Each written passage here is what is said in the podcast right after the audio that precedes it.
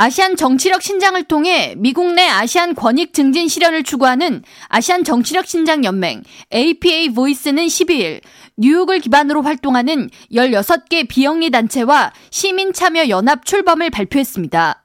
아시안 정치력 신장 연맹을 주도하고 있는 민권센터는 성명을 통해 오는 유월에 치러지는 뉴욕시 의원 예비선거에 최대한 많은 아시안들의 목소리가 반영되도록 Get Out the Vote 프로그램을 시행할 것이라고 밝히며 이를 위한 활동의 일환으로 시민참여연합 일곱 개 단체와 함께 아시안 밀집 지역인 맨해튼 차이나타운, 브루클린 선셋파크, 퀸즈 전 지역 등을 돌며 문전 조사 활동과 선거 참여 캠페인을 벌일 계획이라고 설명했습니다. 민권센터 존박 사무총장은 지난 십 년간 아시안 정치력 신장 연맹 활동 등으로 아시아계 미국인 유권자의 정치 참여 확대가 삼백오십 퍼센트 증가했다고 밝히며 실제 인구수에 비해 정부 지원이 부족한 아시안 커뮤니티에 시 예산의 정당한 분배와 자원 배분을 요구할 수 있는 가장 기본이 선거 참여라고 강조했습니다.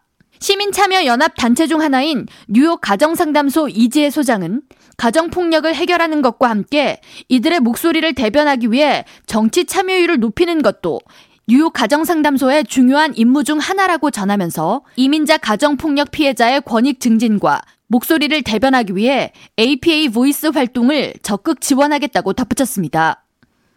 아시아계 미국인 평등을 추구하는 비영리 단체 에이에이에프이 대표 토마스 유는 뉴욕시에서 아시아는 인구가 가장 빠르게 성장하는 인종이며 이 시점에 정부의 정당한 목소리를 낼 수 있도록 모든 아시안이 힘을 모아야 한다고 목소리를 높였습니다. 올해 뉴욕주 예비선거는 오는 유월 이십칠일에 치러지며 이를 통해 십일월 칠일 본선거에 출마할 각 정당의 뉴욕시 의원 후보와 함께 퀸즈 검사장 후보, 브롱스와 스태튼 아일랜드 검사장 후보, 민사법원 판사 후보 등을 선출합니다.